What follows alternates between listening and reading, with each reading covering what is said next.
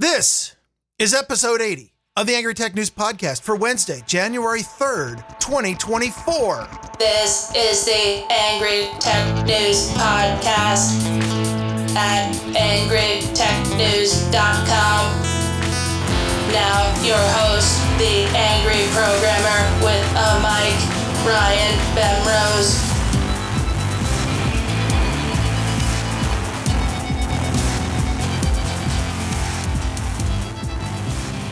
So, yeah, it's been a while. Uh, the last Angry Tech News was October 20th, so that puts it at, uh, it's not quite three months yet, so we're still good, right? I'm, I'm getting out at least more, you know, more often than every quarter year.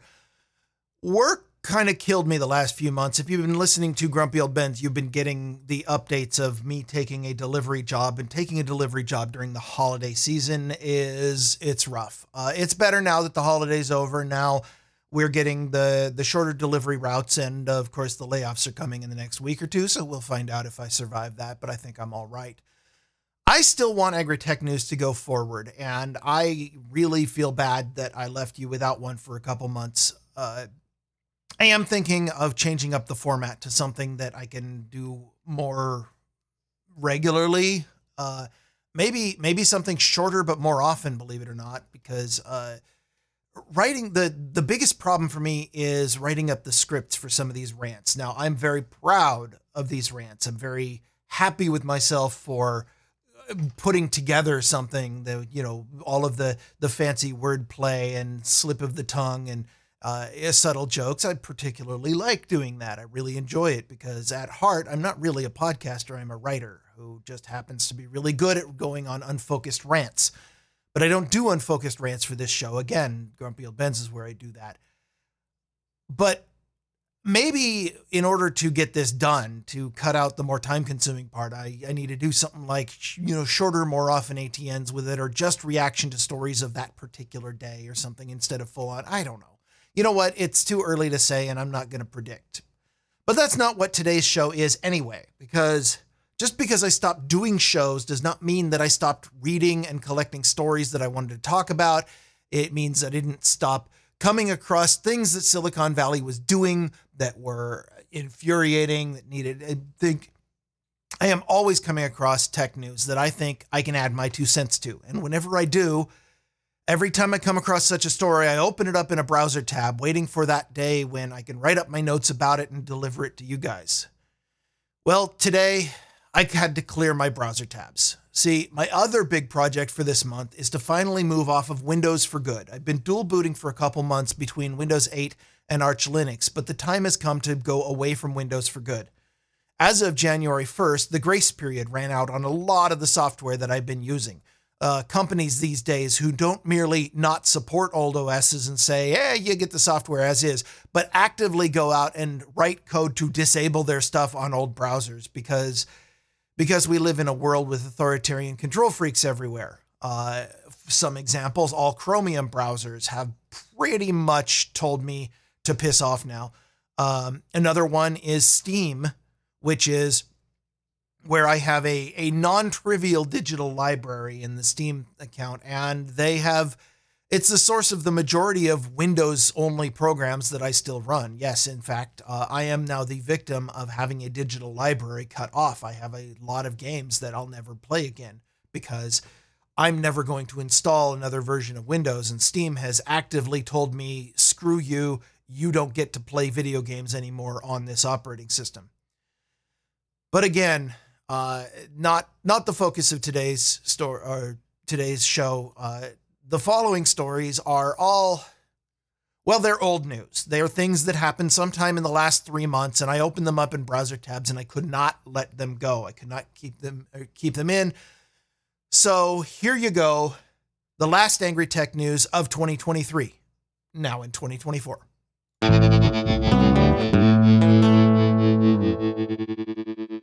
From the wooden shoes department.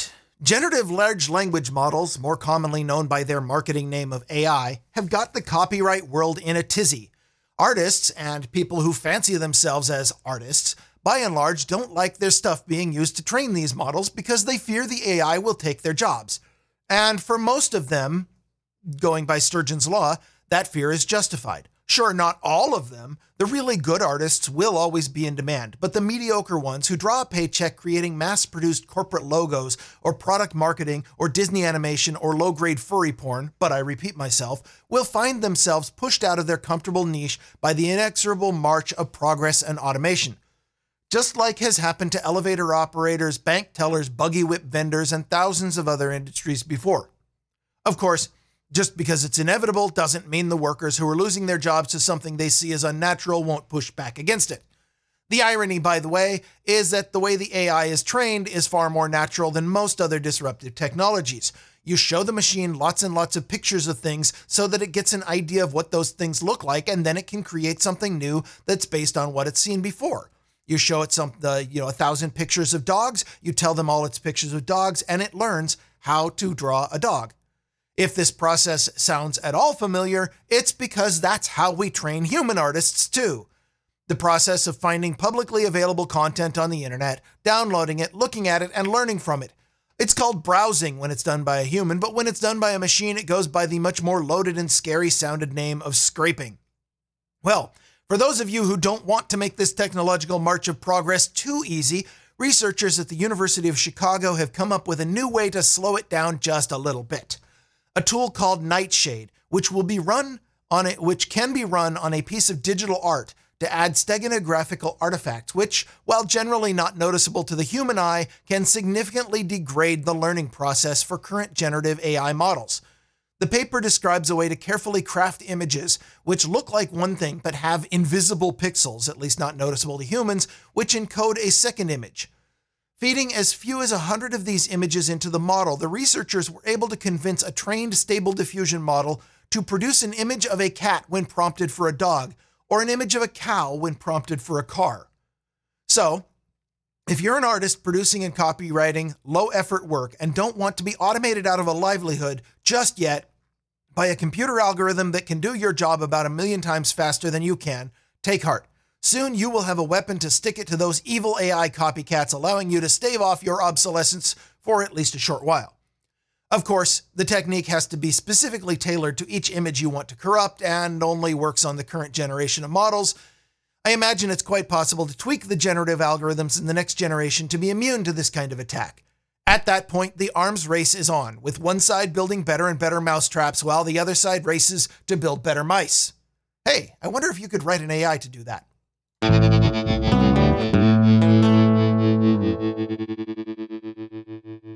From the incoming Minority Report Department, Apple has introduced a new feature in iOS 17.3 to solve a problem that Apple created in a very Apple way by giving Apple more control of your life. Biometric authentication, like fingerprints or Face ID, is a convenient alternative used by millions of people to unlock a phone. But up until now, that's all it's been a convenience. The authoritative authentication method has always been a password or PIN code. The problem that Apple has identified is that when you're out in a public place and you pull out your phone, enter the PIN, and someone's looking over your shoulder, and boom, they've got your PIN.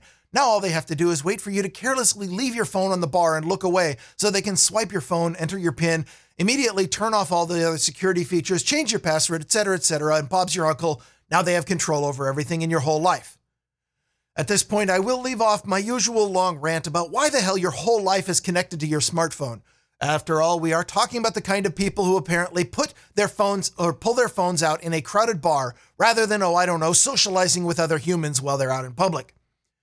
Now enter Apple's stolen device protection feature, which, when enabled, makes it so that you have to authenticate using Face ID or Touch ID before you can do really dangerous stuff like changing account settings, buying something with Apple Pay, or accessing any stored keychain credentials. Seems pretty secure, doesn't it? I mean, it is if it means that you need Face ID in addition to a password. Then, in that case, it does move the needle toward more security. But that needle is now moving away from convenience, and the bi- biometric authentication is becoming primary. So, how much longer will they even require a PIN or password? After all, having to use your face and a PIN? Oh, that's way too far from convenience. And then there's the inherent problems with biometric authentication. First, the big argument that everyone always pulls out law enforcement. Courts in the United States have ruled that it is perfectly legal for law enforcement to force you to authenticate using biometrics. They can hold the phone up to your face or grab your hand and force your finger onto a print, fingerprint sensor. Conversely, the same courts hold that the First and Fifth Amendments still prevent law enforcement co- from coercing a PIN, a password, or any other form of speech that result from your in, in your incrimination. Yeah, yeah, Bemrose, there you go again, mistrusting the government. Don't you know law enforcement is good there to help us? Okay, I don't like getting too political with this show. Listen to Grumpy Old Ben's for that. But all it takes is a brief cursory glance at history to realize that blind faith in government is not rational. Not even that far back in history, though, or either. Only a couple years ago, people were calling for the government to throw others in internment camps if they didn't take experimental medicine. And there are people still in jail today without due process for standing on the wrong street corner in Washington, D.C. three years ago this month. Anyway, where was I? Oh, right. I was talking about authentication. The biggest disadvantage to biometrics versus passwords passwords can be changed. Why would you need to do this? Well, why do you ever need to change a password? When it leaks, if it gets bypassed, if the account is otherwise compromised, etc. For biometrics, that might mean your fingerprint has been copied or the scanner is spoofed, or as it happens all too often in the IT world, literally every single day these days, when a corporate database is breached. By the way, Apple's response to all of this would be that, hey, our data hasn't been breached that you know of, and as far as you can tell, the scanners are 100% reliable. Just trust us with your data forever and you can't go wrong. Yeah, they're still a Silicon Valley company. The other very common reason to use a different password is to connect to a different account. Using biometrics means you only have one authentication token because you only got one face. You only have one set of fingerprints. You only have one body part to scan. Uh, this is short of having Peter Stormare cut your eyeball out and insert a new one, which I suppose is going to be an option soon enough. But normally with biometrics, you have to use your real ID. No anonymity, no fake accounts. Remind me someday, by the way, to give you my full rant on why anonymity is so absolutely necessary to maintaining a free society. But anyway, with biometrics, you really effectively can only have one account. There's no separation between different parts of your life. There's no separation between work and home life. If you use that account, for example, to look at the kind of things that you wouldn't want to see at work, you're not supposed to then use the same account at, at work. You could get fired. But again, that's a problem that companies like Apple are willing to help you with by offering the illusion of multiple profiles, usually different, you know, a work profile, a home profile, all of those systems. I mean, every company has a system like that. Netflix has multiple profiles, Microsoft certainly has it. Uh, all of these work by, of course, giving the company even more control over your digital life. But hey, most people are cool with that. Okay, really, I guess that's the crux of it. If you implicitly trust Apple, if you believe that they'll never be hacked, never leaked data, they'll never suffer a corporate breach, that their hardware, software, and, secu- and servers are completely secure. And if you believe that Apple's goals and yours will always align, that there will never come a time under the current or any future management of the company when corporate profit mandate ever leads Apple to do something against your personal best interests. Well, in that case, if you believe all of that, then you have nothing to worry about, and I'm warning you about nothing. Also, if you believe all of that, I'd like to sell some of what you're smoking. But I digress. For the rest of us, you should be wary when somebody tries to push you toward authoritative biometric authentication. It is a front door lock to which you don't hold the key, and you can't change the locks when the angry X comes by with an axe and a carload of broken sports trophies. Apple's stolen device protection feature is opt in right now. You have to turn the feature on to use it. Can't complain about opt in. But if it follows the, uh, the track of other features, how long until it becomes opt out. It becomes the default because they say, hey, people are asking for it. And besides, they argue, it's so much more secure and convenient. And then after it's the default, how long after that before they just remove the option of a pin altogether? After all, they've got the data that shows only 10% of people ever bother to switch it from the default. And Apple, in particular, as many of you may know, has always been about supremely satisfying the 90% of their customers by removing choice from the other 10%.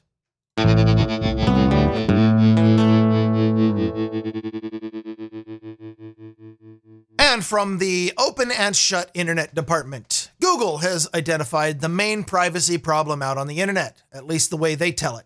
See, when you visit a site, the site gains access to your IP address, a 32 bit identifier or 128 bit if IPv6 ever catches on. And hey, it's only been out there for two decades. These things don't just catch on overnight, you know.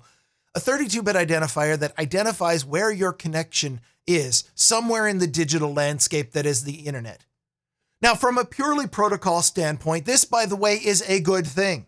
The IP address is the single most important piece of information necessary for exchanging data on the internet. Without your IP address, you wouldn't be able to connect to the internet at all because the server wouldn't know where to send the data. It'd be like asking that hot bar hookup. Uh, uh, it'd be like asking that hot bar hookup to call you back, but forgetting to give out your digits. She simply wouldn't know where to call. But like your phone number, IP addresses can be abused by people who want to use that data for things other than sending you the data that you've requested. With phone numbers, that usually means spam calls or unwanted SMS.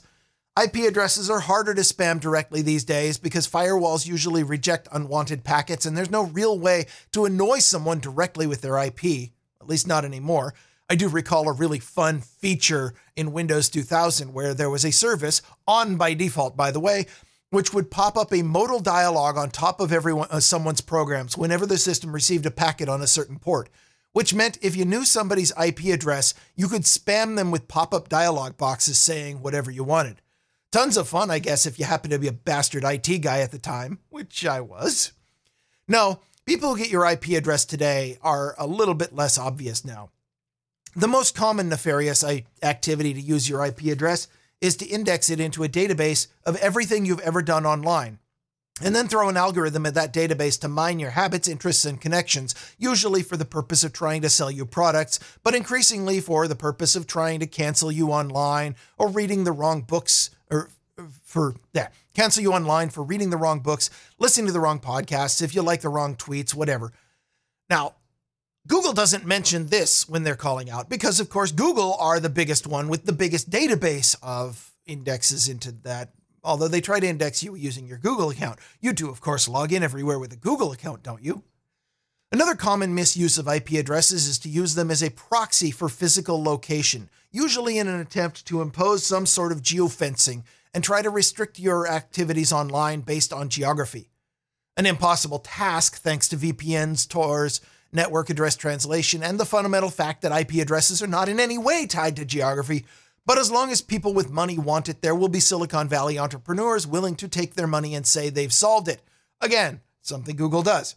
Well, because Google is a purveyor of the main reason why IP addresses are being abused, they have come up with a solution to the critical problem of people getting access to your IP address while you're browsing online.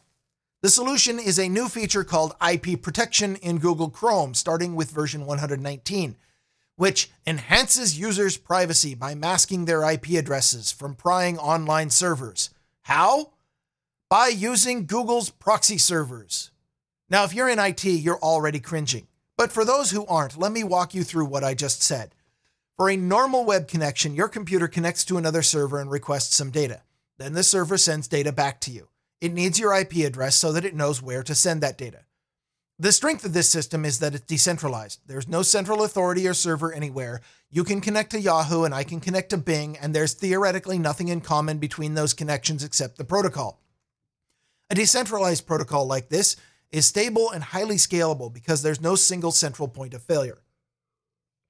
There's also no single central point of censorship, something that's becoming more and more important on today's internet. What Google is proposing is to proxy every web connection from Chrome through Google servers, meaning you don't talk to a website anymore. You connect to Google's proxy servers, and then Google connects to the website on your behalf. Actually, the proposed implementation calls for a multi layer proxy where you connect to Google servers, who then connect to another layer of third party proxies, such that neither proxy can see both the client and IP and the destination IP for improved privacy, according to Google's explainer document. But either way, the remote website doesn't get your IP address, they only get the IP of the proxy server. The side benefit, by the way, is that now Google has the ability to track, data mine, and filter every single connection that every user in the world makes using Chrome. This is the perfect solution if you're Google. I often say that the problem with using Google for security, or Microsoft, or Apple, or whomever wants to be your internet gatekeeper today, is that Google's threat models never consider Google to be a threat. According to Bleeping Computer, quote, initially IP protection will be an opt in feature, ensuring users have control over their privacy and letting Google monitor behavioral trends with a select group of clients. Of course, having seen my share of centralization pushes enshittified technologies by monopolist corporations before, I predict that this too will be opt in only long enough for people to get used to the idea of Google proxying all the traffic on the internet before Google switches it to opt out and then eventually to always on, removing user choice. Oh, and in a nod to that all important computing sector who would be broken by this initiative, no, I don't mean end users or proponents of the decentralized web, I mean the geofencing clients. Google has included a feature to make certain that the proxy entry points still have the proper coarse geolocation data approximately city level accuracy still handed to the people who want to geofence you, according to the explainer. Not quite enough to pinpoint your house, but still enough to make sure that if you log in from Denver, you don't get the Philadelphia only content. Enough to make sure IP addresses can still be used to restrict the content you can access based on your physical location. In phase zero of the IP protection, only Google domains will be proxied, and quote, only users logged into Chrome with US based IP addresses. The fact that they have numbered phases for this is evidence that Google definitely intends to boil this frog slowly and won't be stopping here. After all, they don't want to just squeeze too tightly too quickly, lest people start to realize that Google really is an evil corporation bent on complete domination of the entire internet and the destruction of the decentralized open web. They want to control it slowly so they can uh, ultimately destroy one of the last places still resistant to corporate censorship.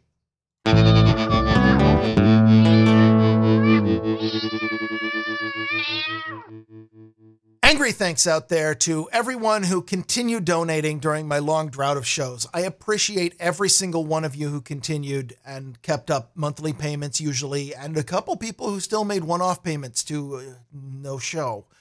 I recognize that I have not been providing the value back to deserve it. And for that reason, while I always welcome monetary support, I am not asking for it for this episode. Just listening to this show is enough. This one's free, you might say. And for those of you who use a modern podcast app from podcastapps.com, I doubly won't ask for support because, as many producers have pointed out, my lightning node is down and I have not made time to fix it yet. If you are desperate to send me Satoshis, send them instead to Grumpy Old Ben's, where my co host Darren O'Neill has helpfully set up a custodial wallet with Alby until I get my node working. Angry Tech News is produced on the value for value model. We don't take sponsors, we don't play ads. Sorry. We don't take sponsors, we don't play ads, and we don't charge you to listen. But we are funded by your thoughts and prayers. If you received some value from listening to this show, please send some encouragement. Send an email to ryan at angrytechnews.com. Tell me what you thought on the Fediverse at Sir Bemrose at noagendasocial.com. Log into the No Agenda troll room at trollroom.io with an old school IRC client and tell me if this episode meant anything to you, whether it made you laugh, made you cry, or just made you impotently shake a fist at Apple or Google. That's all for now. I'm Ryan Bemrose, the angry programmer with a mic. I'll be back next time with more Angry Tech News. This has been Angry Tech News with the angry programmer Ryan Bemrose at angrytechnews.com. Stay angry. Stay angry. Stay angry.